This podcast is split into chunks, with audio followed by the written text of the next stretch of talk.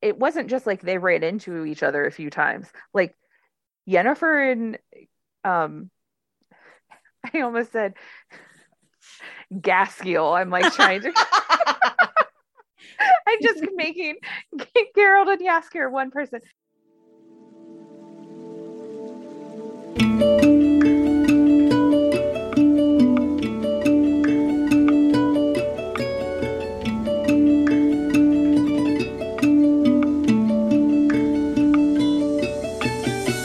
Hello and welcome to I'm Probably Overthinking This, a podcast about overthinking things. This is the first episode of this endeavor, and thank you for joining me on this journey. Today we are talking about primarily the Netflix series called The Witcher, but we'll also be touching on the novels and the third video game, The Wild Hunt, which I have played and I really, really love. Today, joining me as sort of a book expert, because I haven't had the time to read the books because pandemic, is my lovely co-host, Amanda. Amanda, thank you for joining. Thanks for having me. I'm very excited.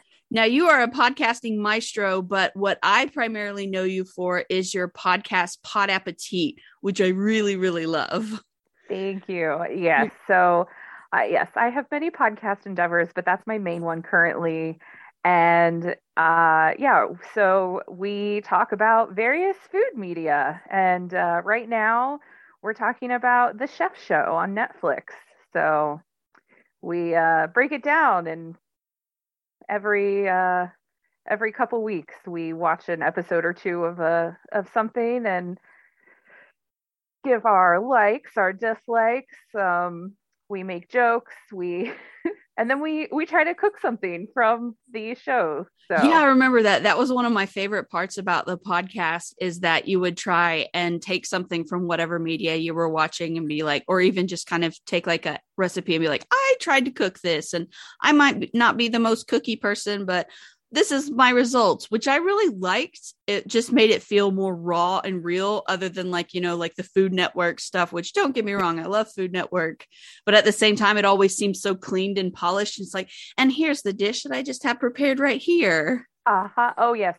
If you want not clean and polished, that's me. I'm the quote unquote novice in our group. Yeah. I'm the one with cooking disasters and fun all the time. Mm-hmm. And one of my most favorite things about the podcast is that it, when y'all first started, it was kind of like a fan podcast about the Pod Appetit YouTube, or the Bon Appetit YouTube channel. Yes. And what I really loved was that when everything came out about how Condé Nast was underpaying some of the employees, that y'all really spoke out about it, and that forced you to sort of change your format, but I think for the better in a way. Oh, well, thank you. Yeah, that was one of those things where we're like, oh, well, let's see what they do. And then, for anyone who was a fan of the Bon Appetit Test Kitchen knows it basically imploded. And yeah, we just like in good conscience, like one of the things we always want to do is try to support and raise awareness of voices that are not just like white dudes. So mm-hmm. we try to highlight things. And so that was just like the absolute opposite of what we were going for. So we were like, all right, let's rebrand and keep going. Yeah. I remember when all that was coming out and I was like reading the articles, and mm-hmm. I just like unsubscribed from the YouTube channel, and I followed it because I was like, I'm interested to see what, because I like you, I love the Test Kitchen, and that's why I started listening to y'all's podcast, because I'm like, oh man, it's like The Office but in real life. Uh-huh. But then all of these people are being underpaid, and I really love it how the guy from Binging with Babish, Andrew Ray, is just like slowly collecting like everybody Pod Appetit friggin' cast members, and it's amazing. Like I love his series with with Sola. I love that series so much. Her videos were a friggin' joy, and I love the ones that he has with Rick as well. Mm-hmm. We did a season on the Sola series, and then Rick is always in our ideas of things that we want to talk about, but There's so many shows that we want to talk about.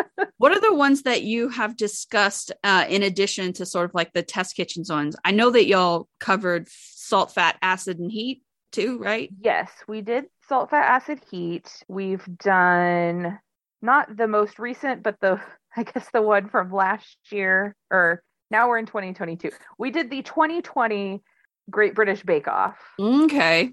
What else have we done? We did the Sola series on the Babish, Stump Sola.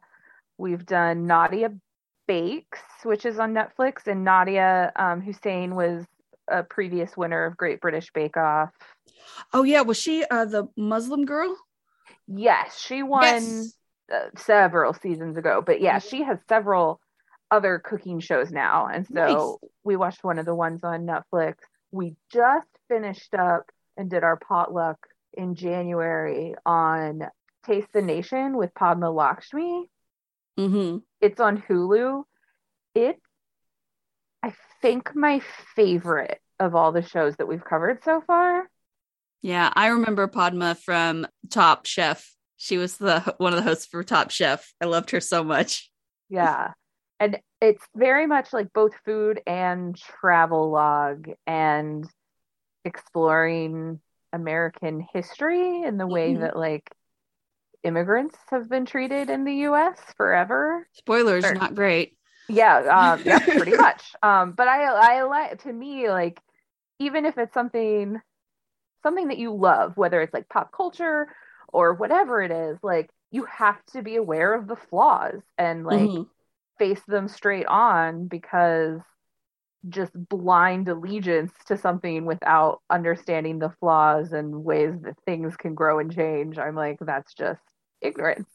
But not that I'm political ever. No, sorry. No, never, not at all.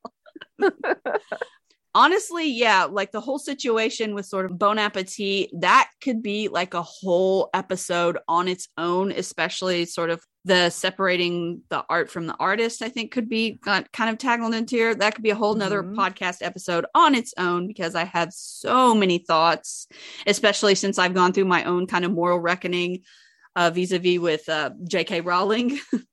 Oh, my God. Yeah. Yeah. Yep. I'm right there with you. My sisters and I like talk about this and struggle with it all the time. Yeah. But yes, like you said, that could be another episode. I'd be happy to come and rant about it with you.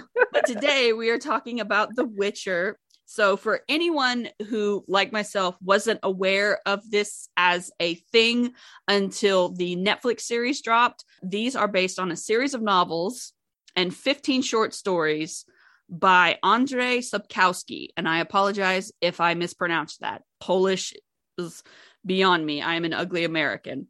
The main novels, according to Wikipedia, this is where I'm gathering all my knowledge, so apologies for any misinformation, is The Season of Storms, which I read is a prequel to the main series, and then the main series, which is Blood of Elves, Time of Contempt, Baptism of Fire, The Tower of the Swallow, and The Lady of the Lake. And the short stories were later gathered into a collection of two novels, the first being The Last Wish, and then the other being The Sword of Destiny. Mm-hmm. These series follow Geralt of Rivia, who is like basically a contract worker for monster hunting. Is like the easiest way to describe it. Yeah, like he has his own guild. Like the, you know, like that's something they talk about all the time. It's like, oh, you know, in my guild. Yeah, that's one thing that I really loved about it, is that there were like, in the series, it's called schools, and he is a part of the School of the Wolf. He's known as the White Wolf, in addition to many other different nicknames. One that we'll get into when we get into our season one discussion. But it follows him and his child surprise, Ciri, for short, because she has a whole ass name. And then the sorceress that he is sort of bound to by fate, Yennefer of Vengerberg. In addition to these books, there are many different forms of adaptations. There are comic books that are based on a bunch of the short stories. In 2001 and 2002, there was a Polish film and a series, but Sapkowski is not a fan of these adaptations, even though, according to some of my kind of research on Tumblr, Tumblr seems to really enjoy the Polish series. I wasn't able to find any sort of like links of where to watch it, but that is also out there. And then, of course, there's the video games. There is the first one, The Witcher, The Witcher 2, which is Assassins of Kings, and then The Witcher 3, The Wild Hunt. And these are done by the Polish developer CD Projekt Red. They also are known for the Cyberpunk 2077 debacle. That was when the time when I was kind of getting into gaming, and I had just gotten my PlayStation because I was wanting to play The Wild Hunt because I needed something to tide me over until the second season of The Witcher dropped. And I was playing The Witcher Wild Hunt, and I kept seeing ads for Cyberpunk 2077, and then nothing. It just seemed to all disappear. There's a really great video talking about the development hell of Cyberpunk 2077. I'll leave a link to it in the show notes by this YouTuber, Mini Kudos. It's really great and also really hilarious. Wild Hunt, that's the only one that I've played. It is really, really good. And then, of course, we have the series, the Netflix series. It stars Henry Cavill as Geralt of Rivia, Anya Chalotra. I'm really sorry, Anya, for mispronouncing your name, as Yennefer, and then Freya Allen as Ciri. The first season comprised of 8 episodes that dropped on Netflix on December 20th, 2019. And then a whole 2 years later, we finally got the second season because of a little thing you might have heard of called COVID-19. The second season dropped on December 17th, 2021. There was an animated prequel called Nightmare of the Wolf that dropped in August 23rd, 2021. And then we also have a live action prequel series called Blood Origin that is supposed to be released sometime this year. So they are really trying to make their own kind of cinematic universe out of this series because apparently the Witcher series is doing gangbusters for Netflix. I mean, I have become a fan because of it. So that's what I wanted to get into. How did you discover like the series? Was it just through the Netflix show? So yeah. I had heard about the video games. Mm-hmm. So a few years ago, I was listening to one of my favorite podcasts, which is, they have since ended, but are starting a new podcast soon. Nice. But it was a Nerd on Nerd. And my friends, Liam and Ellie, had done a whole episode where they played, I think, The Witcher 3, the one that you have played, because that's the one that came out in 2015. Mm-hmm. Yeah. Okay. So yeah, they played that and they talked all about it, and they talked about how it was based on this series of books. And I was like, oh wow, like that's crazy. Like I had no idea about this. Like I just knew that there was a video game, but I'm not a huge video game person. Yeah. Just because we weren't allowed to play them growing up. And so my brother and I didn't really have them until we were like mid to late high school. So it just like wasn't part of the thing that we did, which we have since discussed that there's this whole part of pop culture for people in their 30s that they'll talk to us. And we're both like, I don't know. Shrug emoji. I don't know what you're talking about.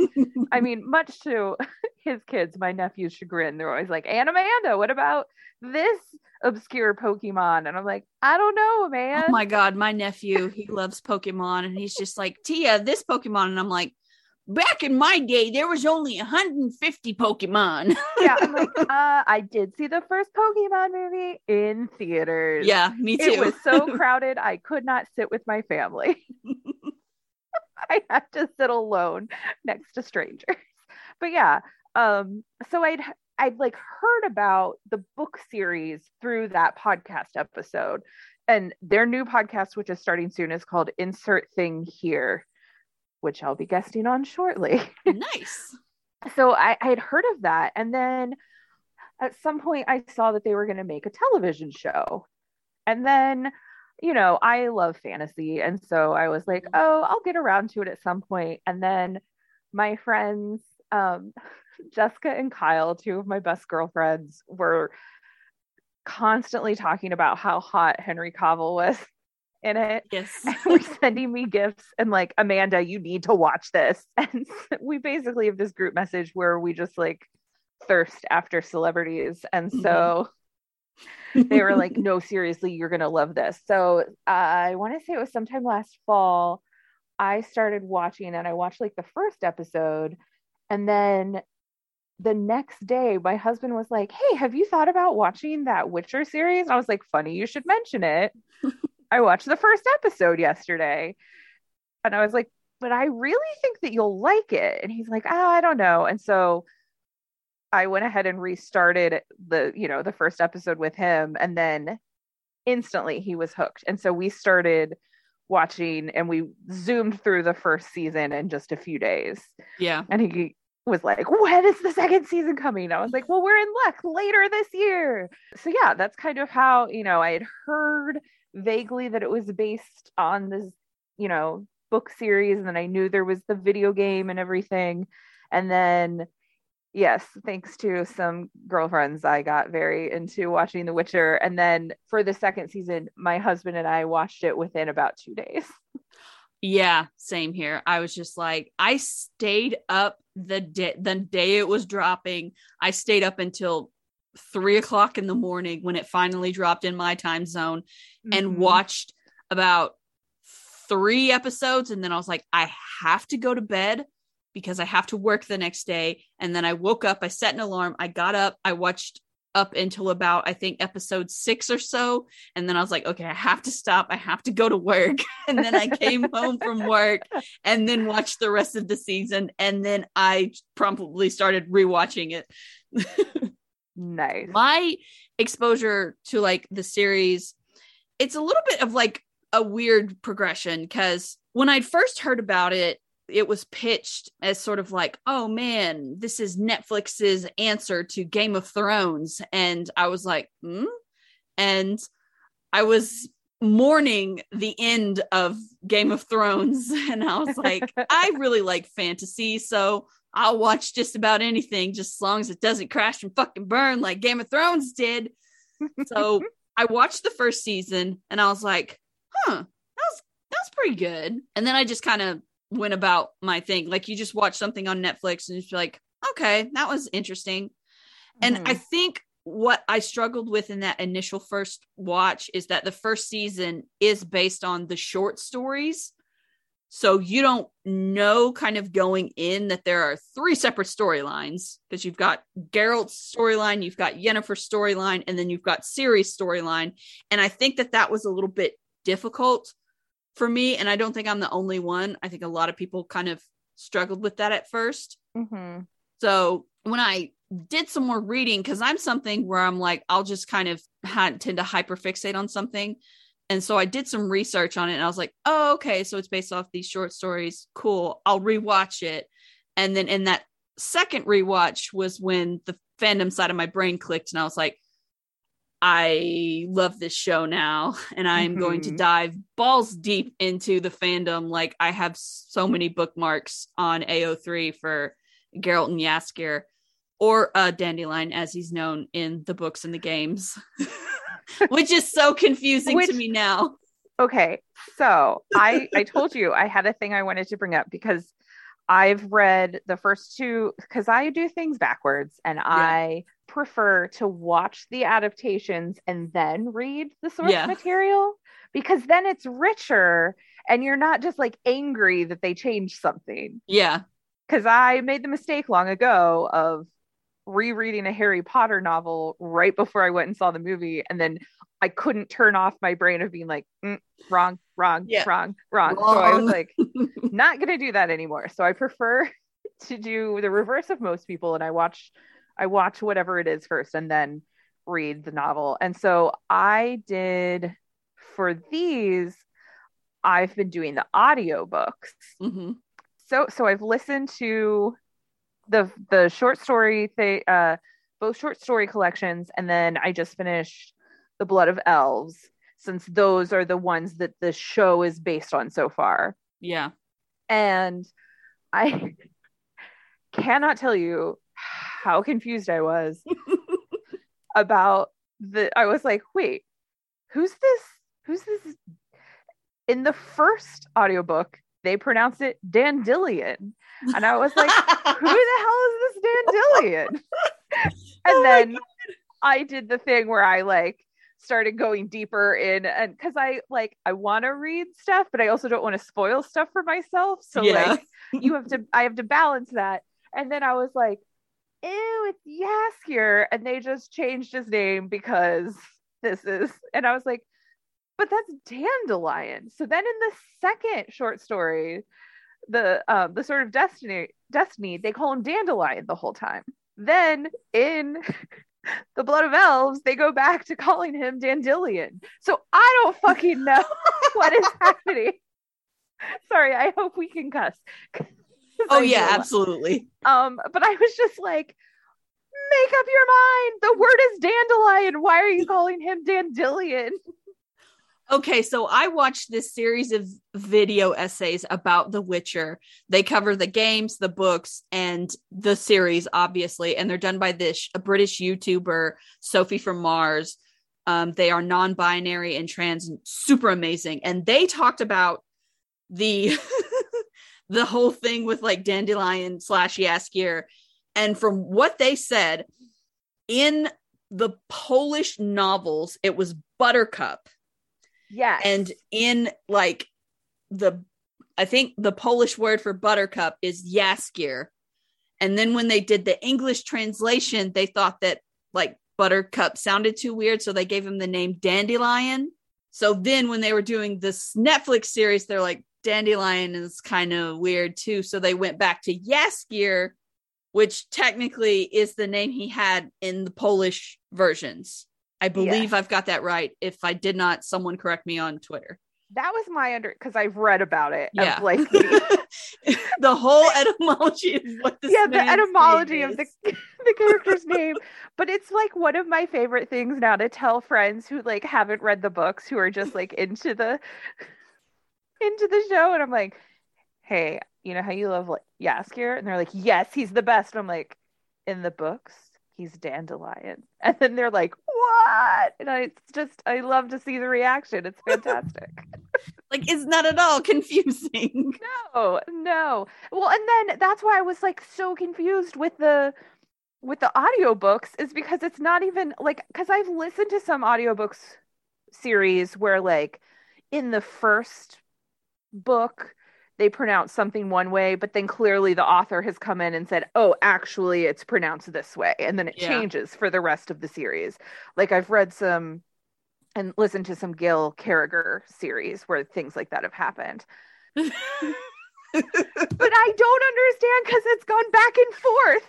Like it was like, okay, I thought, all right, so they're just going to fix it and it's going to be Dandelion now. And then when I read the Blood of Elves, I was just like, why? what are you doing to me? So I was like, I can't wait to talk to Sarah about this. And Dandelion or Jaskier, this character, he is one of my favorites. Like, I love the trio, but I really love Jaskier, and I think a lot of it has to do with the actor that plays him, Joey Beatty. He is incredible, and he's an incredible musician. If anyone who is a fan of The Witcher and they love Jaskier, you need to listen to Joey Beatty's music that he does. It's called The Amazing Devil. It's a band that he has with Madeline Hyland. The music is incredible. There is 3 albums. The one that was released in 2016, Elsa's Song. The 2021, which is the one that kind of really blew up, called The Horror and the Wild. And then the one that they released last year in 2021, called Ruin. They released it on Halloween, and it is incredible. Like, the music is it's so good. And I could do another whole episode about the Amazing Devil music, honestly, because but if you like Dandelion, if you like Toss a Coin, if you like Burn Witcher Burn, which we will get into, you will love Joey Beatty's music that he does outside of the series because it is incredible. So let's get into the seasons. The first season, like we said, is based on the short stories. Mm-hmm. And it can be a little difficult because that was what I struggled with at first, because it was just confusing to me. Well, I was like, what is going on? But here's the thing. The short stories are not told out of order. Okay. It was a decision by the showrunner and the writers to do it out of order so that you were having the three different timelines in the first season, mm-hmm. because the short stories are told in order, but the short stories, and this is where I kind of liked the three different timelines. Like when we were watching it, I picked up on it first and I was like, oh, see, they're all going to meet eventually. And my husband was like, what? And I was like, think of it as Dunkirk, but fantasy. Oh, where you have, you know what I mean? It's like, something's like a week and then like a day and then a few minutes or whatever. So I was like, just think of it as Dunkirk, but fantasy, where you have the three different timelines and eventually they're all going to meet. But there's not a lot of Yennefer and Ciri in mm-hmm. the short stories. So they definitely expanded on their journeys and backstories in the first season in a way that I really liked, that they gave the women more to do. Yeah. What I have heard is that they, like, in the source material, there isn't a lot that we know about Yennefer's background. So they just kind of had to build an own backstory for Yennefer, which some people really liked and other people didn't really like. But I found Yennefer, I really love Anya as an actress. I think that she is incredible. There are certain elements of Yennefer's storyline that I kind of struggle with, especially in the first season. But I think overall, Anya does a really incredible job. I think that Yennefer is a complex character, and in a really great way. And instead of just making a character that's either black or white, good or bad, she is very kind of morally gray. But I think that's a good thing, because I think that that kind of goes along with the style of the world that Sapkowski has built. Yes, I totally agree. And I like her character development. And having read Blood of Elves, it's like they've taken little bits and pieces that he talks about later on, about the background of a sorceress, or mm-hmm. And sort of what little bits of the training, because you know how Tisaya is always calling her like ugly one and things like that. So that is what Yennefer calls Ciri in the first novel, as she's teaching her witchcraft. See, I'm really glad that they didn't do that in the show, because that would have bugged me, because I hated it when she was doing that to Yennefer in the first season. Yes, absolutely. And so it was, it's like they took bits and pieces of some of the stuff, like Yennefer was saying to Ciri, are things that you learn as she's teaching Ciri, and they ended up like giving her more of that backstory, at least in what I've read so far. And I don't see Sapkowski going on and as I've been reading, I don't see him giving more backstory to the women, to be quite honest. Yeah, I think that, I mean, we can only expect so much from like a white dude from Poland. In the 90s. Yeah. In the 90s. I think like the way that Yennefer is kind of written is very sort of 90s feminism. In the video game, I think that they fleshed her out a little bit, but she is very sort of like strong female character, TM. And I really don't like some of her interactions with Geralt. She kind of talks down to him. in certain parts of the game, because she's very much sort of like scheming and has her own kind of plans, and she just expects Geralt to kind of follow along with it without like really cluing him in, which I struggle with. So I like this more sort of nuanced portrayal of Yennefer. Which of the episodes in the first season would you say is sort of your favorite? Oh, that is a good question.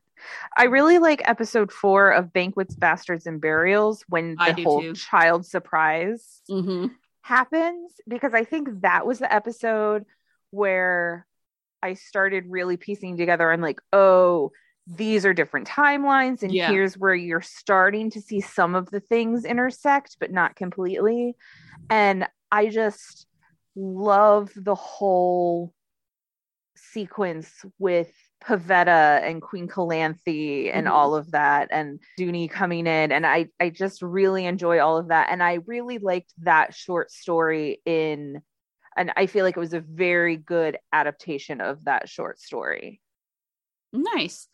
I really like that one too. I would also say that I think the first episode I really loved, just because I love the character of Renfri, and I will be forever salty about Stregobor getting her killed. Oh my God. Every time Stregobor comes on screen, I literally turn to my husband and I'm like, I hate him. I hate him. He's the worst. In the YouTube videos that I was talking about, Sophie from Mars, they talk about that some of the Witcher's fandom is sort of like straight white guys with like a lot of really nasty opinions and alt-right opinions, you might say, and that they're like, oh, this is why we got to remain neutral, and that sort of like objectivism. Really, that whole story is how when you try and remain objective, then initially you are siding with the person that is trying to do evil, which plays out in that story, because Renfri might have been a murderer or whatever, but Stregobor is clearly the worst of those two evils. So in sitting here trying to say, oh, I'm going to stay neutral, I'm going to stay out of it, you're inevitably going to side with something that's going to be really harmful. Well, and a big theme within the book Blood of Elves is this whole idea of like, yes, the Witcher is saying they're neutral, but basically like Geralt and learning eventually. And I mean, I think it's a theme throughout the show as well, but like you can't remain neutral. You eventually have to take a side. Exactly. There's a lot of it in the first full novel, really breaking it down and talking about, and even Ciri being like, the whole idea of being a Witcher is that you're helping people. So you're going to have to take a side if you're going to help people, you know, and Geralt being like, no, and then like instantly taking a side because he has to save Ciri for himself. That is a good setup, like with Renfri and everything, where he's, again, like you said, trying to be neutral, but eventually he has to act. You know, he can't just stay indecisive and not do anything. And I feel like those actions really put this kind of shadow over him, because he is always trying to be like, oh no, I'm not going to do anything, but he wouldn't, like Ciri would not be his surrogate daughter if it hadn't been for him having this moral compass that he does acts on during the banquet. Yeah, because he could have let Duni sit there and get killed by Calanthe, but he chose to sort of like step in and help out, because it's like, no, you have like a thing, a child surprise, like he called, that's a special thing, you can't just ignore that. And oh man, fucking Duni, man.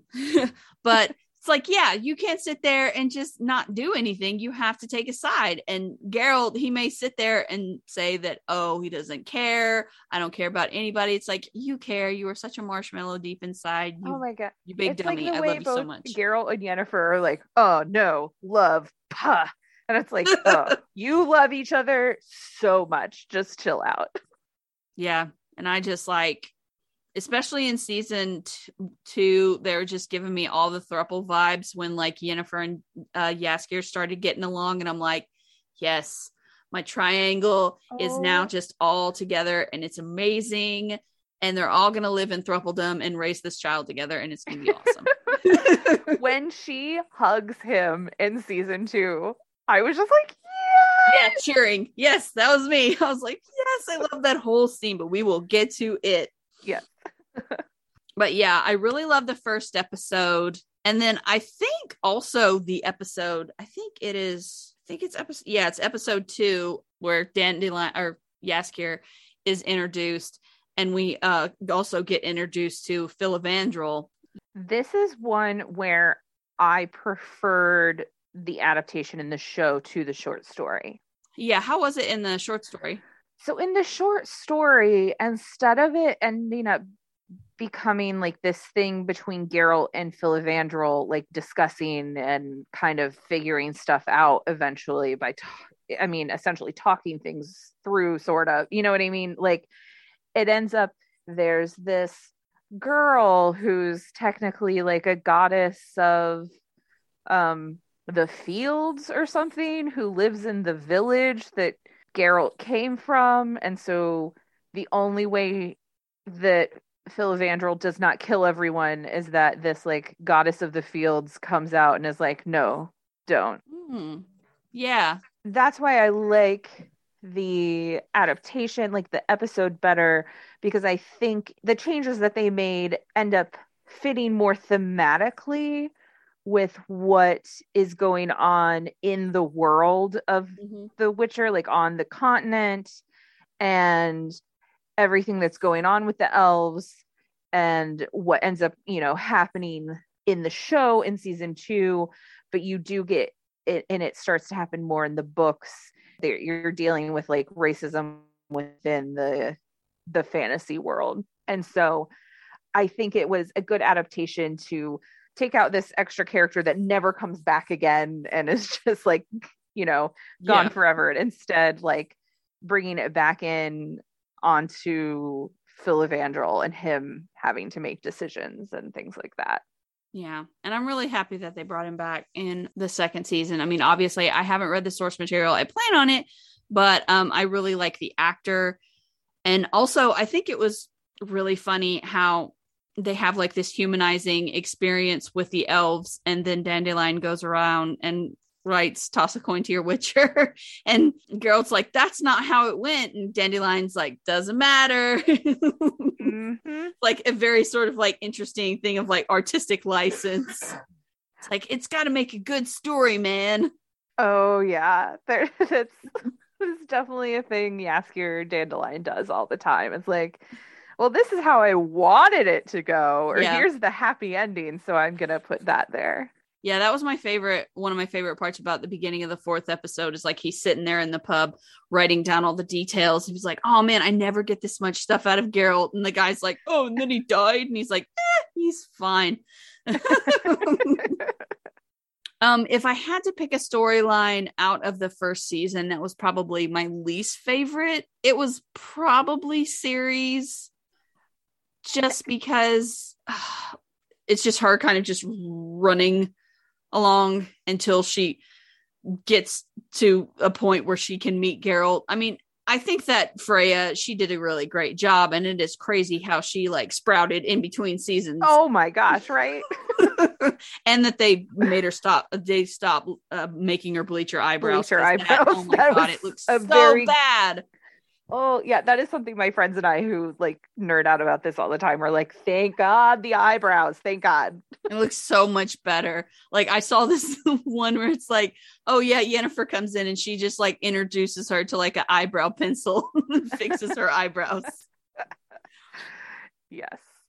But yeah, I mean, I think there were certain elements of Ciri's storyline in the first season that were interesting, but just not particularly dynamic. She was just essentially sort of running for her life and just struggling to survive. And while that can be interesting, I mean, that was basically what Arya's storyline was for the entirety of Game of Thrones. In the first season, it's just very sort of like, that's okay. Yeah, and I feel like it's probably because in the 2 short story collections that the first season is based on, mm-hmm. she really only shows up in one story. Okay. Like there's the whole background, of the banquet with Dooney showing up and everything. Yeah. But other than that, she's just mentioned there. And then maybe a couple of times throughout, there's mentions of your child's surprise or your destiny's child, yeah.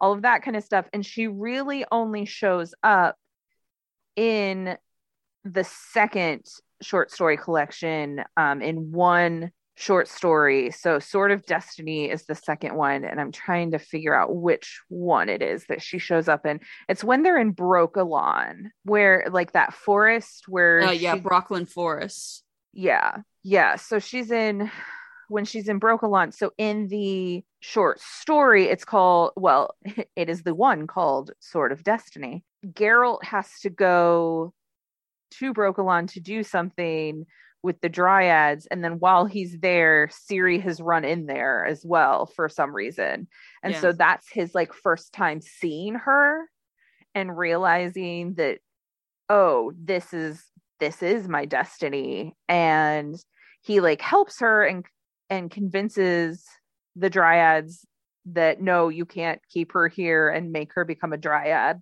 that's not gonna work out. Yeah. And then at the end, I think it's Mousak who's here, here she is, it's time. And Geralt's no, I'm okay, I'm gonna leave again for a while, and I'll think about it. And I just remember at the end of that one is she Ciri wakes up and is calling to him because she knows this is what her life is supposed to intersect with Geralt's and then go on with him, and she wants to go with him, and Geralt's already left and ignores her as she's calling out for him. And it's very mm-hmm. Especially having watched the show and understanding the connection, and he really becomes her father figure. And oh my God, yeah.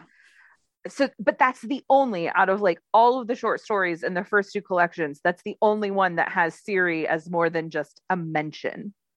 Mm. So I feel that definitely explains why hers is the weaker of the three storylines. Yeah.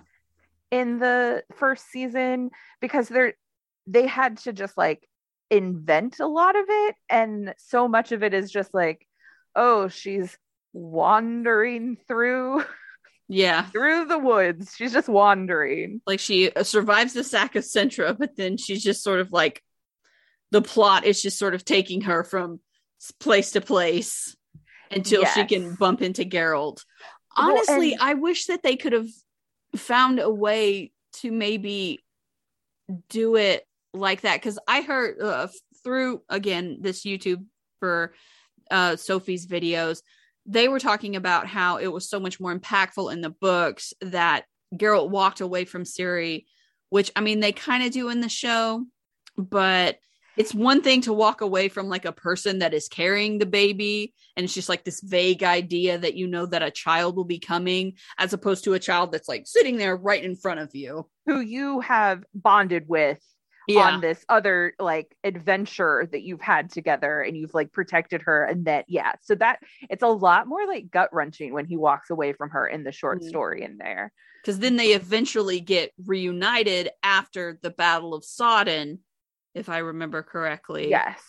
And it's just so much more impactful, because this time he is yes, I am choosing you, I want to lead you on this path. Yes. And that's another thing, I think that it's only ever mentioned that she was staying with people in a cabin, and then he found her, and then they reunited.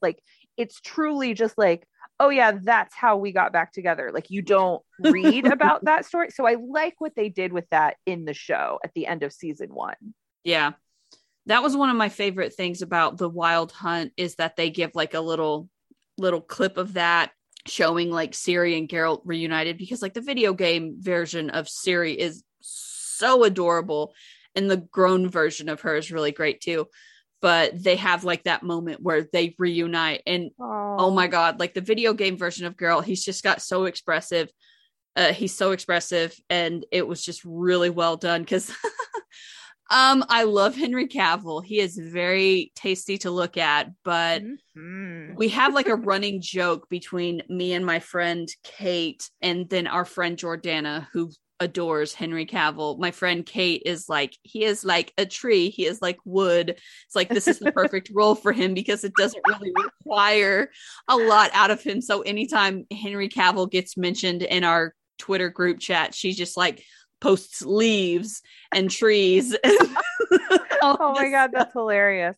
Well, that's interesting because my mom caught up with The Witcher recently, and then I was like, okay, once you're done, you have to call me and we have to chat about it.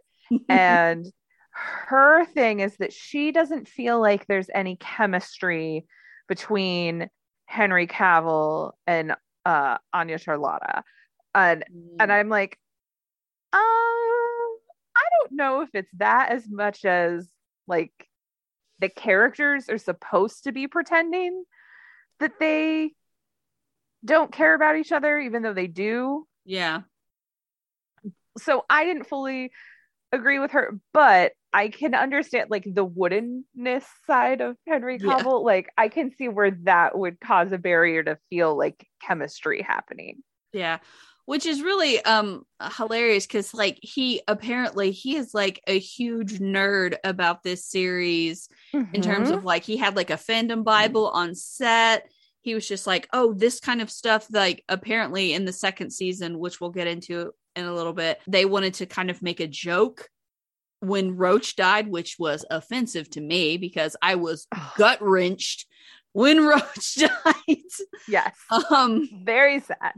But he was like, no, we should pull. He pulled like the line from the books that they inevitably used in the show instead. And I was just like, ugh. So Henry, even though he may be a little bit limited in his range, he really does his best. And I think that he does a great job with Geralt. And I think that I really love Geralt in season 2 a lot more than I did in season 1. Because one of the biggest complaints that I heard on Twitter in like the discourse of The Witcher when people talking about it is that they have Geralt being so monosyllabic and he's a really deep character, and I didn't really get that until I played the games because he's really quiet because he is traveling by himself, but when you get him around people that he is familiar with, he is very out and open and can be jokey.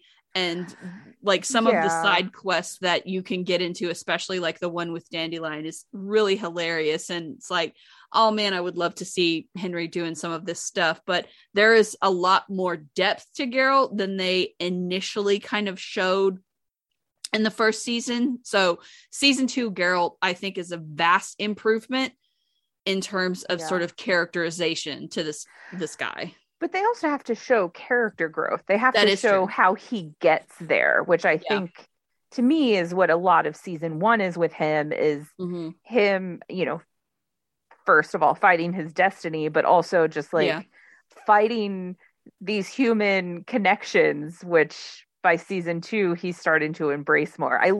I love him in his Geralt dad mode. Like I adore it. Oh my, that was one of the things where I was like, when they ended the season with like him hugging Ciri, I was like, okay, this is fine. But I remember tweeting out or talking to my friends. I'm like, my number one thing for season 2 is that I need dad Geralt. I need moments of him being dad to Ciri.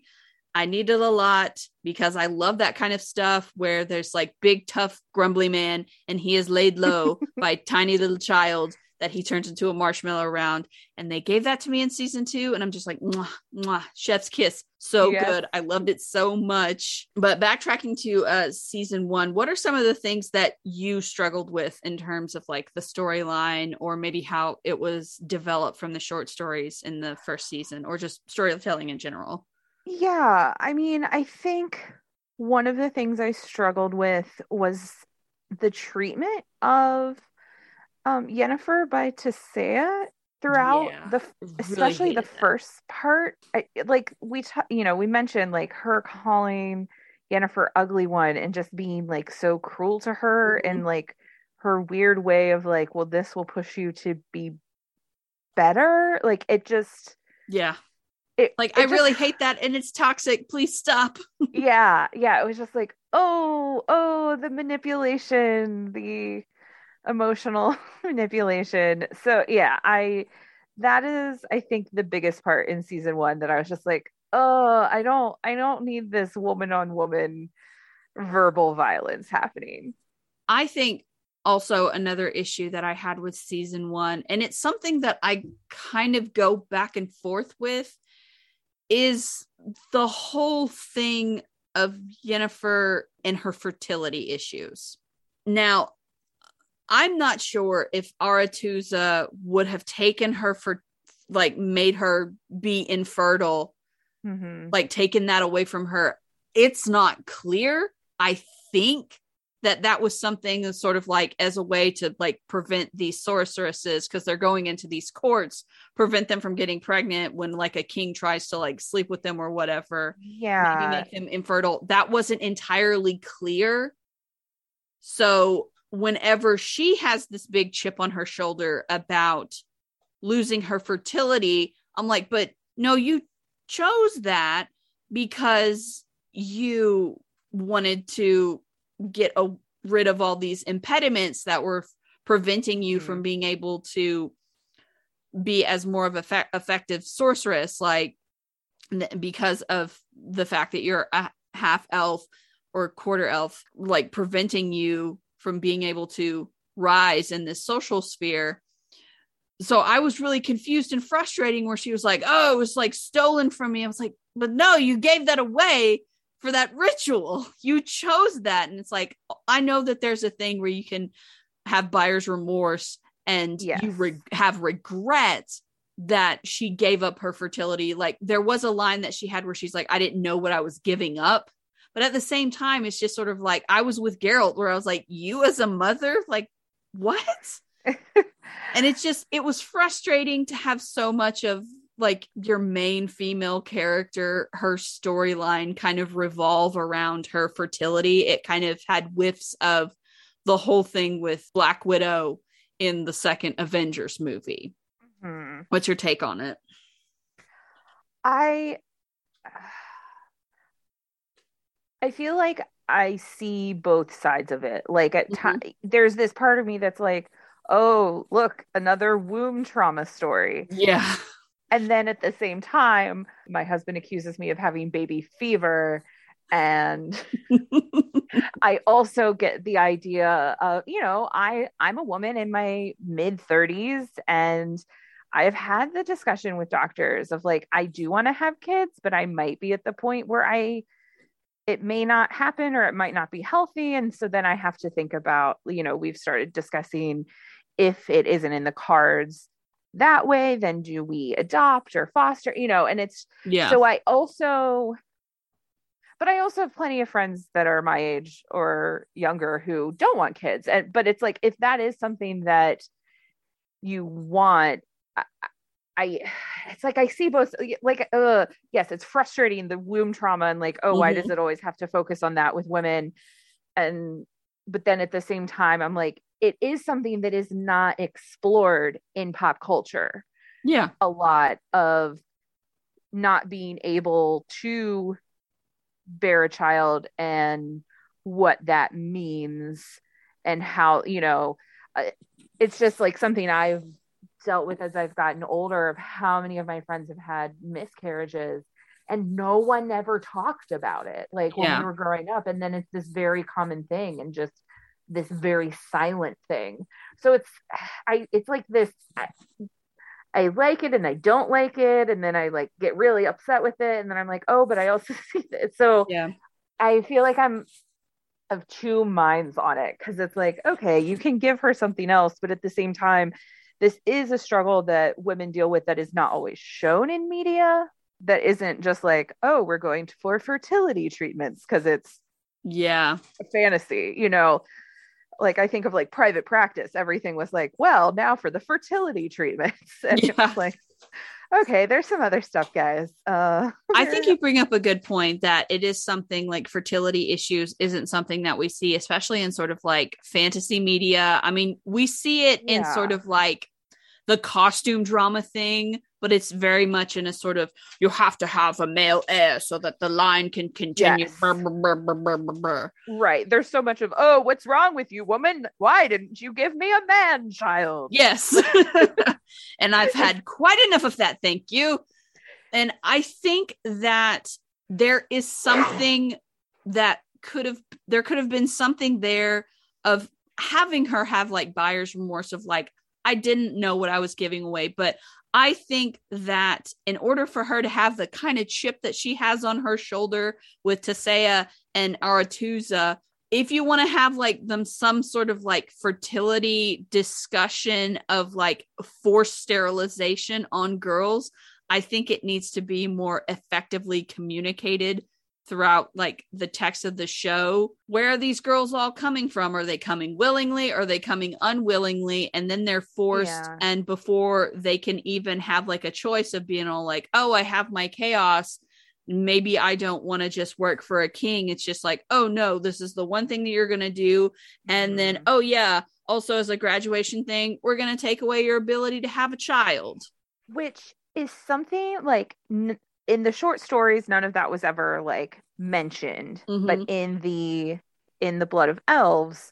So each chapter begins with a couple of quotes from like within the world of like various like scholars or sorcerers or sorceresses, like having writings or giving opinions on things like, and of course, you know, it's like the prejudiced assholes talking about like, oh, witchers are mutants, kill them all. You know, there's that stuff.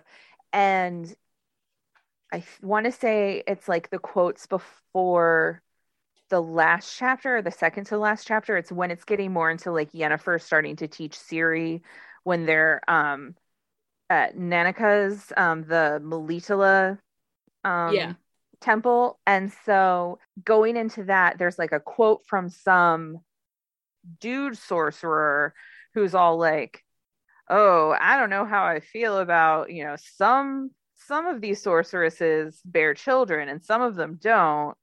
And, you know, basically something about how like you can't be born a wizard, like you have to become it or something. And are they trying to force kids to have magic by bearing children?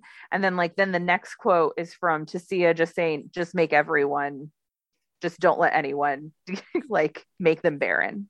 And so I feel like it's, you know, from what I've read so far, like it's this very small little quote, and I think like they took those two things and then tried to expand it in the show. I don't think that it was done super well, but again, where it seems like a lot of the stuff, in order to try and give the show some kind of structure, they're having to invent it out of whole cloth or from like these tiny snippets. That's like, I don't envy Lauren Hirsch at all for that kind of job, but at the same time, I don't know what the writer's room kind of looks like. I don't know how big or small it is. I think it's like a concept that they're trying to explore, and I just don't know how successfully it's being done. It's one of the sections or the parts of the first season that I always struggle with anytime I rewatch it. I'm just like, this fucking, the shit with Yennefer, it still doesn't hit right with me. Like, I love Anya, and I think she does the best that she can do with a material, but that's still something where I'm just like, some of this is just hitting like a lead balloon. Just don't like it. Well, and I think part of that too is like, you have like, there's definitely more Yennefer in the short stories that lead into the first season, but not nearly as much as there is in the show. Like they've definitely, you know, taken things and built in more backstory. In terms of like another episode that I really enjoyed, I really did love the episode where Yennefer and Geralt finally meets and everything with the wish, because number one, it's more Jaskier, who I love.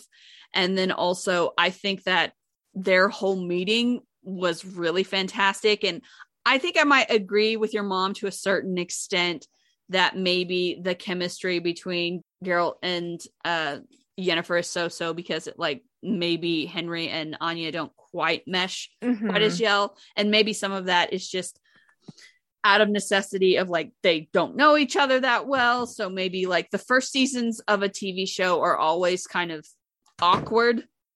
It's always like the freshman season's like, it's a good starting point. Yeah. It's like, that's a thing where it's like any first season of a TV show is like rarely going to be like the best season of a TV show that is out there. It's going to build. And one thing that I think the short stories, like in the books, are better at showing is how much time they spend together as a couple, which I don't think is shown in the series as much. Yeah. Like, it in the first season, it seems more like, oh, they've run into each other a few times. Yeah. Like, it, you know, oh, they meet, and then, oh, then they run in together again when they're both looking for the dragon, Three Jackdaws, which is a fun story. Also prefer what they do in the show with that. It just thematically, it ties in a little bit more neatly.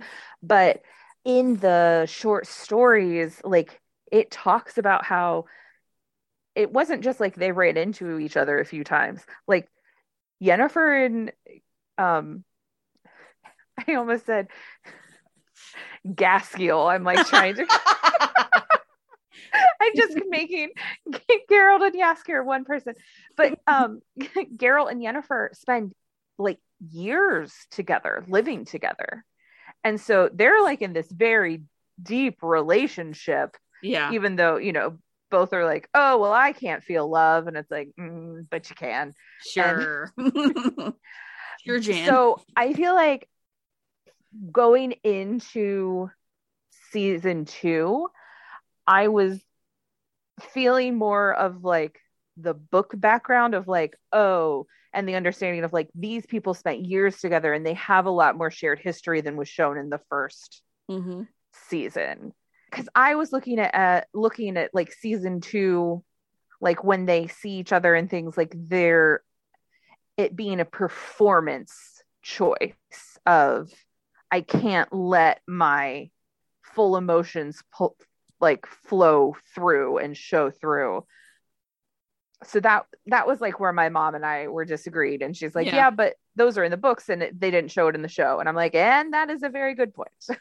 Yeah. If you just watched the first season, then yeah, I don't get that kind of vibe at all, that it's like, oh, like they have little peppering things in the text where it's like, oh, you guys have been off and on for years. It's like, but have they? Because we just have this one meeting and then we have another inadvertent time skip. And then they meet up again with like the whole quest with the dragon. Yeah. How much time has passed? Right. And I definitely feel like they needed to, I mean, honestly, they could have done that with a short bit of dialogue of between Jaskier even saying something of like, oh man, last time you guys were together for like 5 years. And then now how many years has it been since you've seen her then? And, you know, like there could have been, it just felt like they weren't, because I can understand like the constraints of not necessarily showing a whole episode of them spending years together, you know, but like it could have been brought up, I think, or dealt with a little bit more. I think it might have helped if, and this is number one, just me kind of thinking narratively, and two, being greedy for more content. I think they could have expanded it out to 10 episodes and then maybe give us another episode of just showing Geralt and Yennefer actually being in a relationship together. Give us a sense of the kind of break that we get when they break up on the mountaintop in the 7th episode. Oh, no. Totally agree with you there. Yeah. Cause in the book, that's when they actually end up like getting back together. Mm-hmm. Oh. Yeah, they end up like getting back together and then break up again in the second short story collection. Mm-hmm.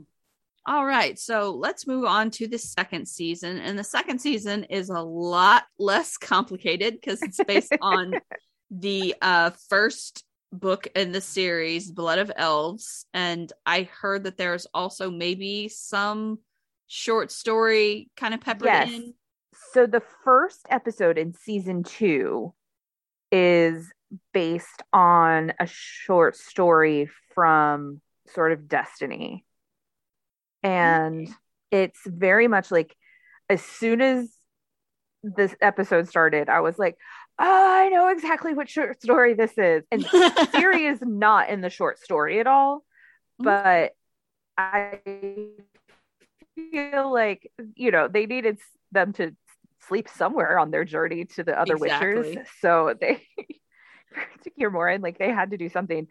So it's very much... and there's more of this in the short stories, where it is very clearly a specific take on a fairy tale. Yeah, it really reminded me of Beauty and the Beast. Yes, it is very clearly Beauty and the Beast in the short story. And I think you definitely get that in the episode too. But like in the short stories, you have some others where there's like one short story that isn't in any of the show. And I doubt that they're going to show it, but there's one short story where it is very clearly The Little Mermaid. And I know that Renfrey, she was a take on Snow White. Yes. Yeah. So there's definitely more when he was writing the short stories where you see kind of a direct, like, oh, here was this fairy tale. And then here's his take on it within the Witcher saga. Mm-hmm. And it was kind of funny with the first episode. I was like, oh man, this is like really giving me Beauty and the Beast vibes. And I was also thrilled because the actor that plays him is the actor that played Tormund Giantsbane in Game of Thrones. And I was like, my baby. He looks so different without his beard. I'm disappointed in you. He did look bizarre without his beard. I was like, he looks like a completely different person. But it reminded me of Beauty and the Beast. But then it also reminded me of a side quest.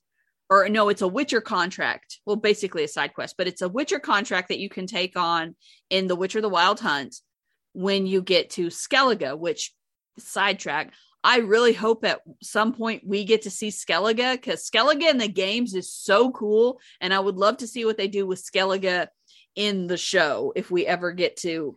That's where East is from, right? Series, yeah, grandpa husband, yeah the grandpa, yeah, he's from one of the Skelligen islands. But there's a side track in Skellige where it's like this garden, I think it's called the Garden of Freya, because they're very sort of inspired by like Nordic Scandinavian sort of, it's got like a very sort of Scandinavian type of vibe to it, so it's very sort of like Norse gods. They'll talk about like Freya, Heimdall. I think they even name drop like Odin at some point. But there's like this Garden of Freya, but it got taken over by this monster Morvarg, and you realize that it is a man who has been cursed into a beast because he came in and he murdered all the high priestesses because he was a part of this raving party, and he was the one that took it too far and murdered all the priestesses and one of his compatriots. And the priestess that he was like murdering at the time cursed him. So like the whole thing when Nivelin was talking about going into the temple, I was like, oh, this reminds me of the Morvarg side quest in The Witcher, The Wild Hunt. And I was like, Nivelin, very bad. Oh yeah. That was in the short story. It was not as dark as that. Like it was much more the Beauty and the Beast. Like he didn't let someone in the house. Yeah. Like, and then when it was that he had raped someone and that like Geralt and Ciri just like turned their backs, it was just like, whoo, yikes. Yeah. I was like, oh, I didn't see that part coming. Oh boy. What I really enjoy is a weird way to put it, but I really liked that they kind of had that kind of complexity in it, because she's like, oh, you're not a monster because you're being so nice to me. He's like, no, I've done pretty fucked up things. Mm-hmm. It's like monsters are more than just like people with scary faces and fangs. Yes. Well, and I think it shows again where Geralt's moral compass is. Mm-hmm. It's like, you know, he'll forgive a lot, but he's not going to forgive that. Yeah. And also, I think that they did a really good job, but I think that I wish that they'd have shown just a little bit more struggle. I mean, it's kind of funny because I love that they showed such an intense connection between Geralt and Ciri from the beginning, where he was just like immediately happy, supportive dad. You can do anything you set your mind to, baby girl. And I was like, yes. But at the same time, when we get into discussion of another episode, it really kind of bummed me out because I think it was to a detriment of a character that I really like. But which yeah, character? I really do love how they have that strong connection in like that first episode and how it really kind of builds and it feels natural. Like I think that Freya and Henry have like really good chemistry together and they are just too cute together. And Freya, I think she really did a good job in this season. I was really impressed by her. Yeah, she was great. What were some of the elements of this second season that you really enjoyed? Well, I mean, as I've said, I really like Dad Geralt and Ciri and all of that going on. I really liked, because this is not something that was in the book, but the Yennefer not having her powers and having to. Ah, yeah, I really like that too. Yeah, because in the book, instead of losing her powers, at Sodden, she instead loses her sight for a while. And so it's not like a super deep part, but there's definitely parts where she's like just like staring out at the woods or, you know, whatever thing is nearby, and is just like really grateful that she can see anything. And so I like that they took that idea and put it into her losing her powers and learning how to get by without them and being okay without having them, eventually like coming to peace with that. Yeah. I think that was something that was really particularly impactful because we saw so much, because she came from nothing and she had invested so much in her ability to be able to harness her chaos. I thought it was really great that they kind of like strip that away from her, and it's just like, no, there's still more to you as a person besides your ability to be able to do magic. Like, I mean, she saves Jaskier without using magic, which is just amazing. I love that scene so much. Oh my god. Oh, when she pretends to be the drunk and then oh, it's so lazy lout. I was like loving everything about this. 100%, so good. Could watch this over and over again. Like First, I love the way that Jaskier was introduced in this season. Hated that it was until episode 4. But I loved how he was introduced, and I just loved all of him and Yennefer's interactions, because I watched a bunch of clips of Joey Beatty and Anya of like them doing press interviews together, and they have such incredible chemistry. So I was really happy. They were like, we went to Lauren. They basically were like, we went to Lauren and we were like, hey, we really want to be able to hang out more on set. So like get right away for us to like be able to hang out. And I thought it was so cool. And I was just like, yeah, when they reunited and she hugged him, I was just like, I love this. I love everything about this. It's like, yes. Because I ship Geralt and Jaskier, but I also love the throuple aspect, because I just love Yennefer's dynamic with each of them and how it's just so antagonistic between her and Jaskier. But I think that that's one of the things I really love about it. Yeah, absolutely. He was just like, hugger. We are hugging.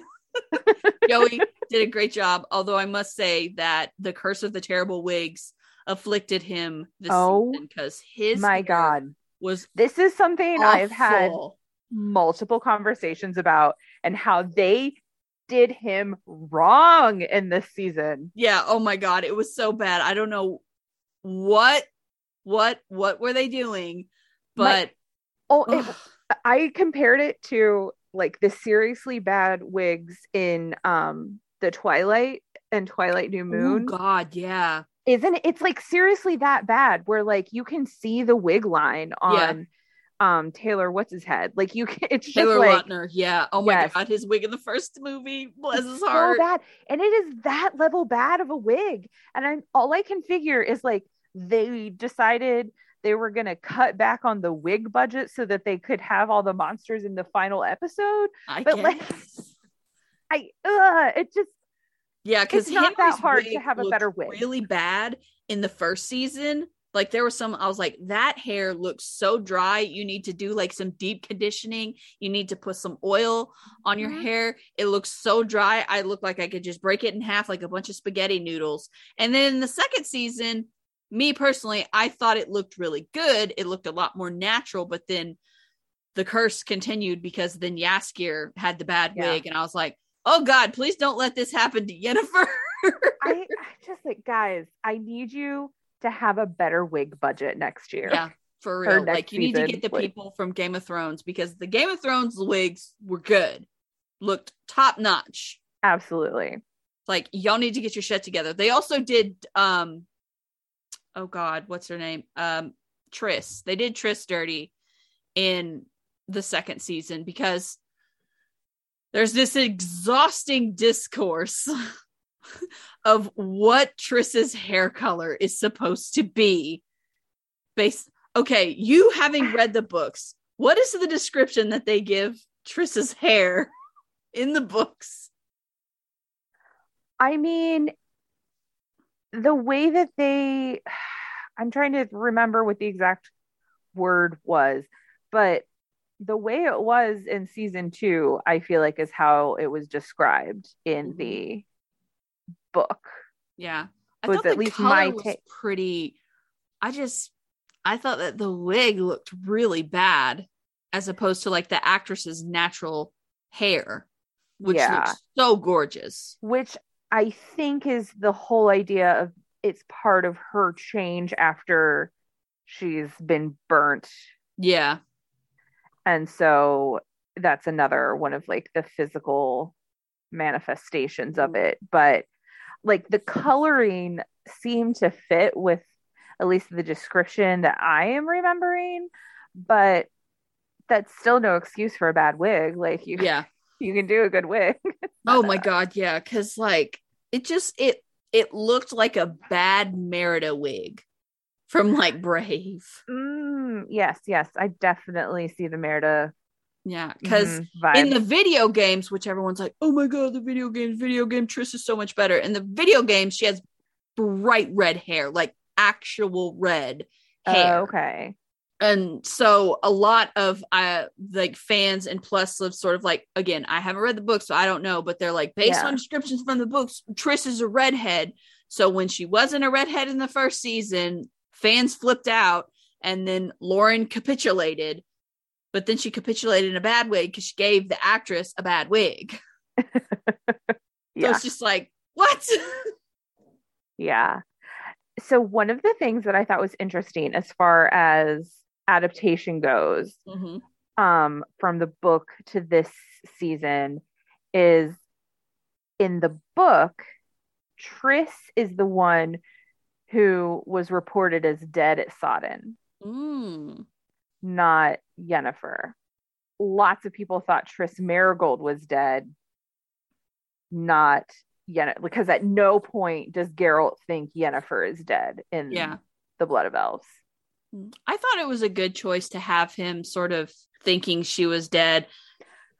Oh yeah, because I thought that it kind of gave Henry a little bit something to do, limited though his something to do maybe. But I thought I really, really loved like him mourning Yennefer, but I was also really happy that they didn't have Geralt and Triss sleep together because they do in the book, not in that way, but in the past, like he's so much more of a man whore in the book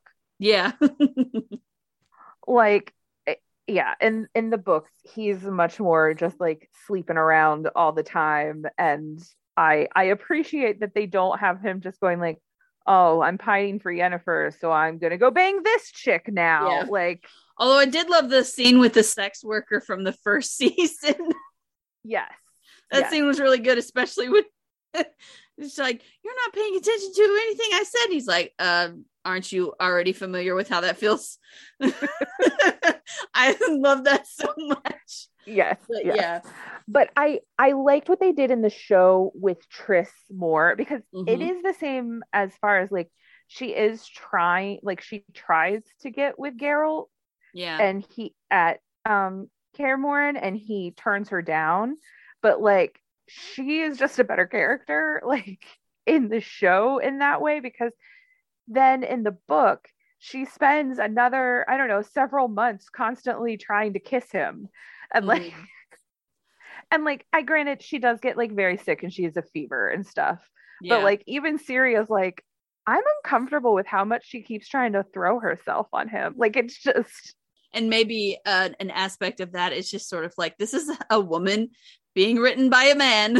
Uh-huh. Exactly. And that is, yeah, that's one thing that repeatedly when I've talked with my friends about it, who have only watched the show, are like, they're like, wait, the women are more well-written in the show. And I'm like, yes, so much so. I know there are still some issues. However, it's a lot better in the show.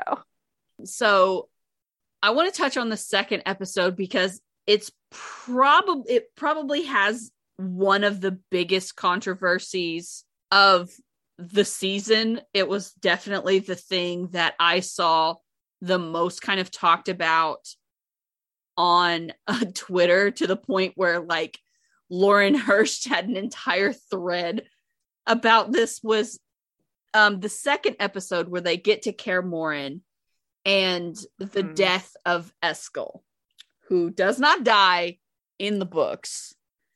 No, he's to my living. Knowledge, at least where I am in the books, he's still living. Yeah. He also has a lot more to do in the show, though. Hey guys, editing Sarah here. So what I didn't really feel like I articulated very well in this discussion with Amanda, with what I was trying to get across and what I wanted for Eskel, I pulled up Lauren's Twitter thread, and when she was talking about the death of Eskel, and she said that the conflict of our Geralt wasn't about how to be a father, but the lengths he would go to protect his child's surprise. Articulating Geralt's journey on screen had one other big challenge for us, namely that in Blood of Elves, most of his time is spent watching and taking in Cyrilla and her powers so that he could understand the breadth of what he had promised Calanthe and how best to protect the girl from future threats that hadn't yet presented themselves. In print, it's a gorgeous unfurling of listening and learning, a slow and steady, beautiful journey of how a Witcher becomes a father. And of course, because of all the above, Geralt's journey needed adjusting. But more than that, after writing several episode drafts, we faced an undeniable truth that most audiences don't want to watch 8 episodes of any character watching and waiting and reacting, much less the titular character with whom swords and adventure and bathtubs have become synonymous. Book fans may feel differently. I understand that. And she further says, we have a dilemma that will play out the whole season. Just how far will Geralt go to protect the girl that is his destiny? Which wins out, being a Witcher or being a father? Can he save both, and how? She talks about how, like, the mystery involving the Leshy infecting Eskel and how that is tied with Ciri. And I really get that, but I just really wished that we could have found a way to show that without sacrificing Eskel, because even though he may not amount to much in terms of the overall storyline, I still think he's a really great character, and I just really would have liked to see more of him at Kaer Morhen.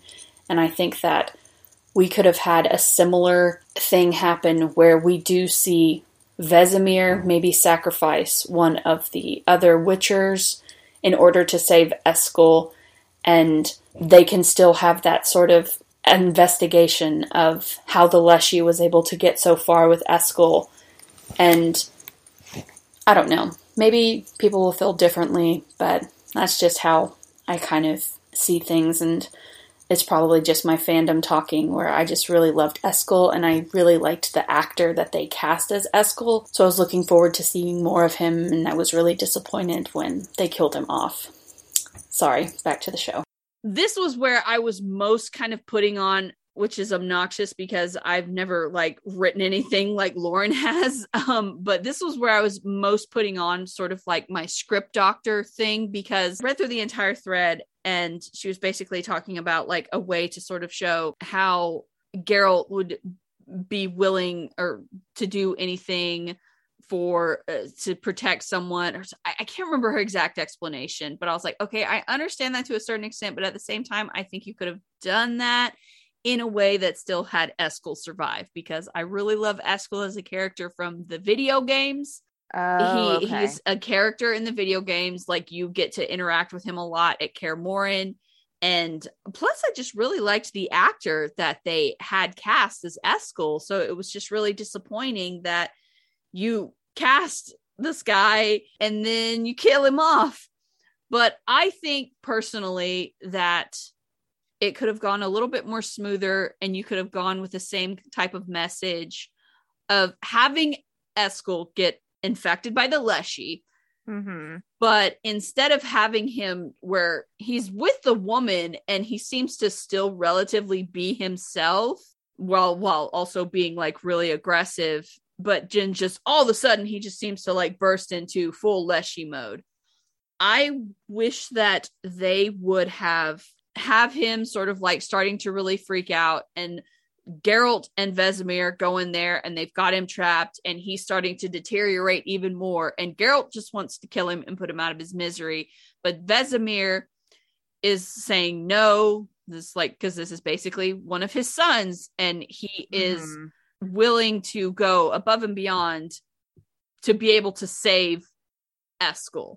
Some people do die. They did in the episode, if I remember correctly. But Vesemir is like, I want to be able to save him. There's still like, we still have a chance, and being able to reverse it, that sort of being something that Geralt sees as a sort of example of being willing to do anything and everything to be able to protect your child, which maybe it's something that he is kind of struggling with, because this is still his child surprise, Ciri's child surprise. But they don't have that kind of more genetic connection that Ciri has with her family back in Sintra. And then him kind of more developing his skills as a father. Because even though I really loved how he seemed to just innately be like super duper supportive dad, I would have liked to see him struggle just a little bit. And then that way it could be so much more impactful when she's tearing down Kaer Morhen because she's possessed by the witch, but he's, no, I can still save her. Yeah. No, I see what you're saying. I think with the Eskel thing, that definitely has to be something like, because he made absolutely no impact on me in Blood of Elves. So I think that's definitely more of a thing from the video games. Yeah, and maybe it's sort of just a sort of thing of like trimming the fat, because you don't want like a Game of Thrones scenario where there's like just huge cast of characters, because I really loved Lambert and Cohen, but I would have loved like just Eskel sitting there too, having his little input, because he's a lot more gentler than Lambert is. Lambert's a very sort of like boisterous boy, and that works. Lambert's the redhead, right? Yeah, Lambert's the redhead, which works with like redhead. How he was in the video games too, because I haven't read the books, but he's very much like a little shit in the video games. And then Eskel is the one that's a lot more chill, cool, calm, and collected. So it would have been really cool to see them kind of playing off of each other, and just really get that kind of brothers vibe. Yeah, that it might seem like a minor detail to some people, but I was just like, I can understand the sort of fan frustration with the death of Eskel, because I really loved that character in the video game. Yeah, I can see that if it was a beloved kid, which I was unaware of, so I had no idea it was a controversy. But yeah, when I was like, oh man, Twitter's gonna be pissed. Like, I searched Eskel on Twitter, and people were like, what the fuck? And she was, because it dropped around the Christmas holidays, and she's like, and Lauren, bless her heart, she was getting on Twitter and saying like, hey guys, I see you, I hear you, I promise I'm gonna address things, we're gonna talk about Eskel. but I just I need to spend time with my family and kids because it's Christmas. Yeah. And I want to spend time with my family in the holidays. I'm really sorry, but I have to prioritize my family. But I promise I'm going to talk to you guys about the decisions that we made. Yeah. I understand you're upset. Which I think that some people in their criticisms, and that's like one thing that was like definitely an element of the fandom that's like really problematic, was like the fans who they're like, this is based in like Poland and the author is Polish and it's based on all these sort of Nordic and Scandinavian and like these predominantly white stories, like you and but there can't be black people or non-white people in it. That was one thing that threw me off in terms like, number one, that's not valid criticism at all because it's racist, where it's like, why is it that you can stand a magical world where there is magic and monsters, like a giant and a dragon, tree spirit and a fucking dragon, but black people is where you draw the line, which is just fucking ridiculous. Yeah, like that. And just like, no, that's why when I put my tweet out initially, when I was like asking, hey, can someone that's read the books kind of come on and kind of talk about the different stuff, I was like, but if one of your criticisms is that there are black people and non-black people roles, which whatever the fuck, I was like, no, that's racist, no, go away. Yeah, be gone with you. Because I love Anya, I love the guy that plays Istrid, even though I think Istrid kind of lacks a spine in some points, and I love the actress that plays Triss. I love all of the different characters, and Dara, like I love Dara. I think that he is developing into a really, really interesting character. I think he's interesting, and as all of the stuff I've read so far, he is not a character, so I really enjoy him. Yeah. And Fringilla, I think that the actress that plays Fringilla, because Fringilla is a tough character and to kind of balance. Yes. Like, I don't like the character because she's very super religious, and as someone who has like a lot of religious trauma, I kind of like, ugh. Yeah. I don't like the White Flame. The White Flame sucks. But I also find Fringilla really interesting. Yes. She's an interesting character. Like, you never really root for her, but you also aren't actively like die in the second season, you know, like you're not like, oh man, I want you to win, because it's like, oh yeah, you're doing something via mirror there. But in Blood of Elves they refer to Ciri as the White Flame, which is very interesting. That was speaking of like tiny little nitpicks and stuff in terms of stuff, I kept waiting because they kept saying the White Flame when they were talking about Aemir / Dooney. And I kept waiting for them to say his full title, which is the White Flame Dancing on the Graves of His Foes. Because I just thought that was so cool. But they're like, no, we're just going to condense it to the White Flame because we don't want to have another Khaleesi example where it's like Daenerys Stormborn of House Targaryen, burr, burr, burr, burr, burr, burr. Yeah, They've learned lessons from Game of Thrones. Like, that's fine, but I just wanted to hear it just at least once. Just a little bit, yeah. Like, even if it was said in like a mocking tone of like, oh yeah, not dancing any grave. I really loved Fringilla's storyline. Like, I loved the whole thing with like the witch in the hut. I thought that was really cool. Yeah, I thought that was very cool. That is not something, I don't know if it'll come later in the stories. Like, there's definitely some presence that will like speak through Ciri sometimes, but the whole idea of like the hut, like it's the Baba Yaga, and like just because even it's the hut with the chicken legs and everything. Anyway, that's a whole other fairy tale thing and folklore. But I thought it fit really, really well in the series, and again, gave you two female characters that aren't really fleshed out in the book, or even there, to be dynamic and have wants and needs and their own their own story arcs that they're going through. It filled me with so much anxiety, though, because when Fringilla was like buddying up with Francesca, I was like, this is going to end poorly. It's like, this is not going to end well. Francesca, please don't pair up with this woman. Please don't. It's going to end badly. Yeah. And it fucking did. And I was just sitting there like, oof. Like, well, also, I just have to say, because watching it, I was unsure who the father of Francesca's child was at first. And I thought it was her brother. And then I was so relieved that it was not her brother. Yeah, it's like Filavandrel. Oh, thank God, we're not going to have another incest scenario. Like, oh my goodness, thank God he's the father and not her brother.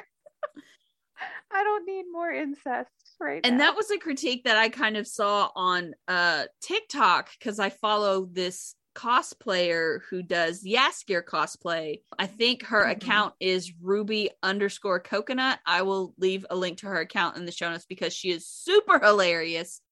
But she was doing like these little videos where she was talking about, she's reading through the books and then kind of discussing her thoughts.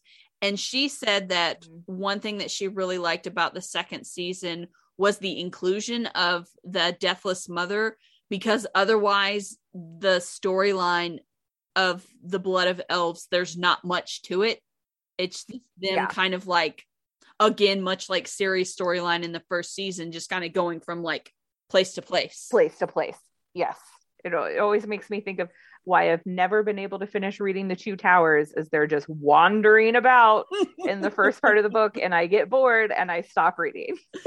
Oh yeah, that, like the Lord of the Rings of the series that I have yet to still read, because I've heard that it is at points interminable. And I'm sure someone's going to be like, "Oh, your nerd card's revoked." Yeah. Look, I own the extended versions of every single one of those. I love the movies. I adore them. I rewatched them recently. Love them. I've read The Hobbit. I read Fellowship of the Ring. I've tried several times to do The Two Towers, and they start wandering around in marshes, and I'm done. Every time I'm done. So what were some of the things that you really enjoyed and then didn't so much enjoy in the second season? Well, like I said, I liked the Yennefer and her magic being gone. I liked the father-daughter stuff. I did not like that they killed the baby elf. Like I realized the baby elf never got to do much, but it did feel a little bit like fridging a baby.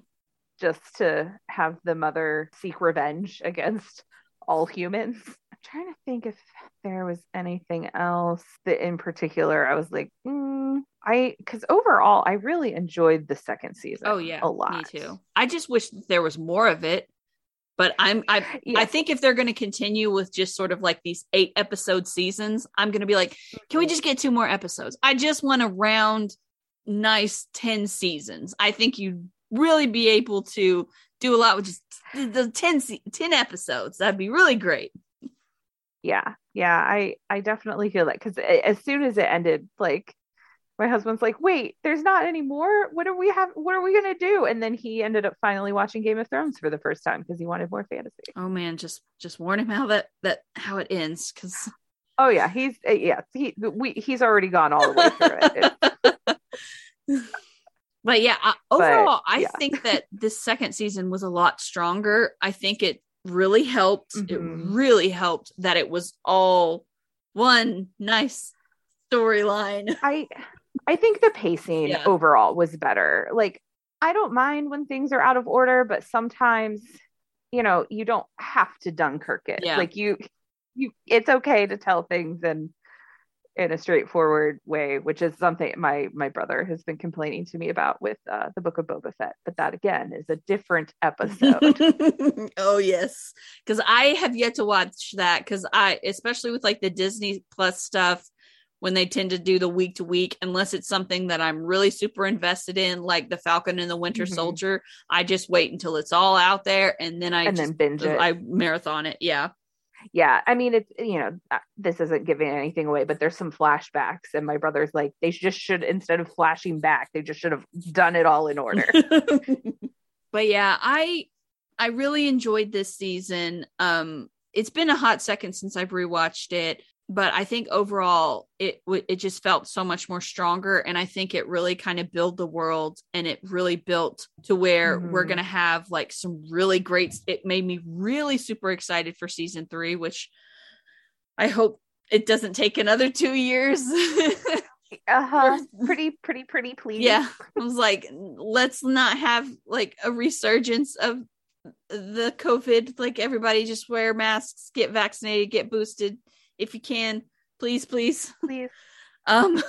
Because I'm really excited by the new characters that they introduced, like Dijkstra.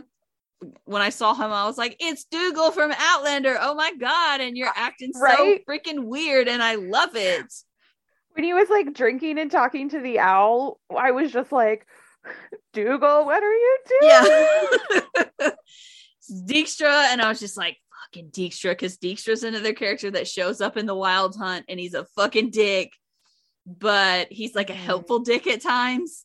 And then the introduction of Phil, like I was salty that they just waited until the very last second of the episode of the season to reveal Philippa. I was like, Philippa Eilhart, finally. And then you're just going to reveal her at the very end. And then we have to wait a whole season. She is a bigger part of the book. I was so salty. Yeah, she is not a huge part, but she plays a much more significant part in Blood of Elves. And very quickly you discover the owl is Philippa. It's not like there's an owl throughout most of this season, like most of the book, and then suddenly it's like, and it's a woman. It's like, no, very quickly. Yeah. It's like the McGonagall, this owl is like now the beginning of Harry Potter. It's like, bloop, it's a person. It's Maggie Smith. It's very McGonagall. It's like, oh look, now here's the reveal. Okay, it's Philippa. Now you all know this is Philippa in the book, as opposed to like, I kept going like, is this what's going on with it? Like in the show, like what's going on with this owl? Is this a magic owl? Is Dijkstra just like insane? Like what's going on, Dougal? Are you just mad, or are you actually talking to someone? And it's like, oh, he was talking to someone. Okay. And I was really frustrated that we didn't get more Philippa, because it would have really helped with like the queer representation front, because she is a lady love lady. And I'm just like, if they're not going to make Jaskier bisexual, although he is bisexual in my heart, because I'm sorry, there is no straight explanation for burn, butcher, burn. This is the hill that I will die on. The moment I heard it, I was like, this is a T-Swift breakup song. It is totally a breakup song. It is totally a breakup song. And it's such a badass breakup song. Oh God, it's so good. It's just like, oh my God, this boy dumped you on a mountain, and you're like, I'm about to burn this whole man's career to the ground. And I'm here for it. When I heard the song, I had it on repeat, was just listening to it over and over again, because number one, Joey Beatty had input in the songwriting this time around, and it shows so much. And it's just also his performance, because he is so gifted as a singer and a performer that I'm just like, oh my God, yes. I was just like, are they going to be able to live up to Toss a Coin and Her Sweet Kiss? And they fucking did, because Burn Butcher Burn is so good. It is a banger. Yeah. I love it, because like I went on Tumblr and so many people were like, yes, this is Jaskier and his Reputation era. We stand. There were some people being salty that was like, other people have written breakup songs, but it's just like, whatever. This is so, it has such a Swift vibe. A small thing in the books that I've liked is Jaskier, Dandelion, is very famous. Oh yeah. Like he's like super famous to the point that like in the book, Ciri has not met him yet, but she's read some of his books, like, and things like that, which is just fun that she's like, oh, you know, she read this in the library and she really enjoyed it. And I'm just like, hey, she hasn't even met him yet. Wait till she finds out that's her dad's best friend / boyfriend.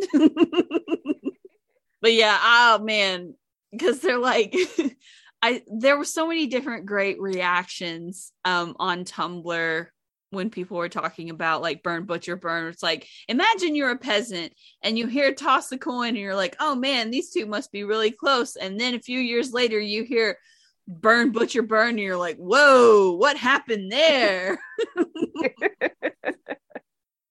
Oh yeah, there is like a full like half a chapter in Blood of Elves which is just the audience talking back to him and being like, so what's this song about? Is this the real thing? What happened to these people? What's going on with these people? And he's just like, artistic license. And they're like, no, I need to know. And now politics. And also, what about these people? It's like, seriously, like just the people in the audience, like bickering back and forth about what the songs mean. And I love the scene in the docks when he was trying to sneak on the boat and the fucking guy's like, the song is okay, but it was kind of really confusing and burr, burr, burr.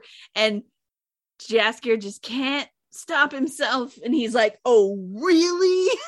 Oh no, he can't stop. He's got his musician's pride. Yeah, it's just, oh, my beautiful bisexual dumbass. I love him so much.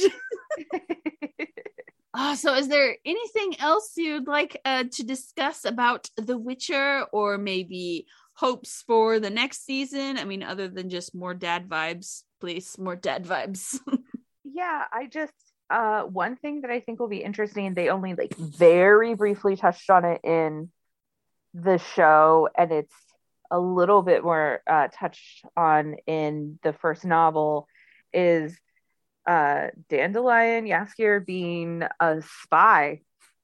Oh yeah, they kind of, yeah, I caught that briefly thing where he's like, I'll have to call the bard. And I'm like, yeah, it's just like this little sprinkle, but it's in the book, it's much more obvious. Mm-hmm. But then also at the same time, it's like he's playing two sides, yeah, and he's really actually always on Geralt's side, and then kind of trying to also, get paid to be a spy. Yeah. I think that would be really fun, because as much as I love Joey in terms of like comic relief, I would love to see him be able to do more, because I think he's capable of it.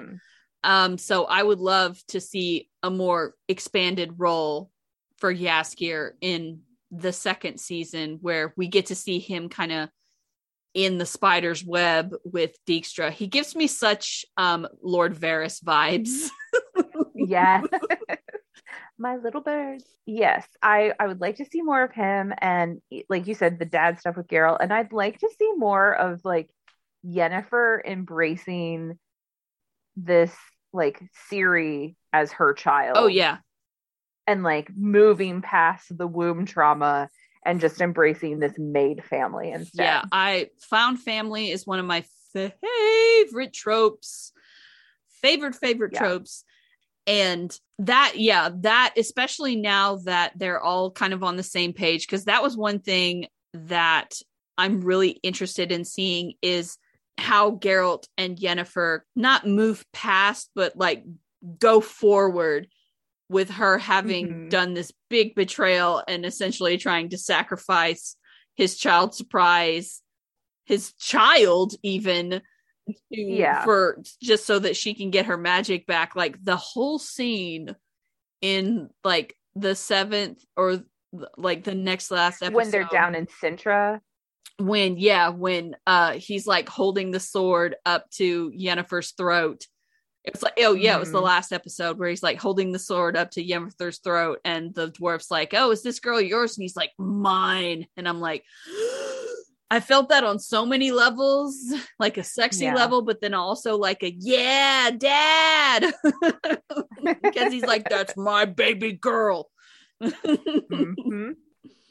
Absolutely. So yeah, like you could just see, that was one of the things where I thought that Henry actually did a really good job in communicating that it's like, you have betrayed me. You have like really fucked up here, and it's going to take a lot before that trust can be restored. Yeah, to re-earn the trust. Yeah, absolutely. So yeah, I'm excited to see them kind of moving forward as this little trio of a found family and how that dynamic is going to be. Because I think it's going to be really cute and also fraught with drama.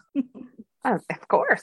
And then also, like, I just can't wait for whatever banger Jaskier is going to put out next. Also, Joey Beatty, please put out another album. All right. Well, thank you for joining me. This was so much fun.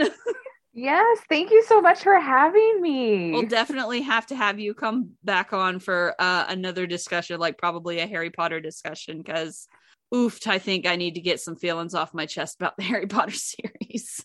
Yeah. Yes. I've reread it a couple times in the past years, and then just but I'll save it. I'll save it. So many opinions. Where can people find you on the interwebs if they would like to hear more from you? Yes. So I am mostly active on Twitter at Manda Ailey. It's like Amanda Bailey, but without the A or the B. So it's MandaAiley. And that's my thing. So yeah, I'm mostly active on Twitter. You can also find me under that username on Letterboxd. If you want to see what movies I'm watching, or on Goodreads if you want to see what I'm reading, because I'm reading a lot. It helps me escape the real world. COVID, what? It doesn't matter if you're in a fantasy world. Yay, books. Yeah, I will make sure to include all of your links to your personal social media, and then also the links to Pod Appetit. Like, seriously, especially follow them on Instagram, because, like, oh my God, the posts make me so hungry.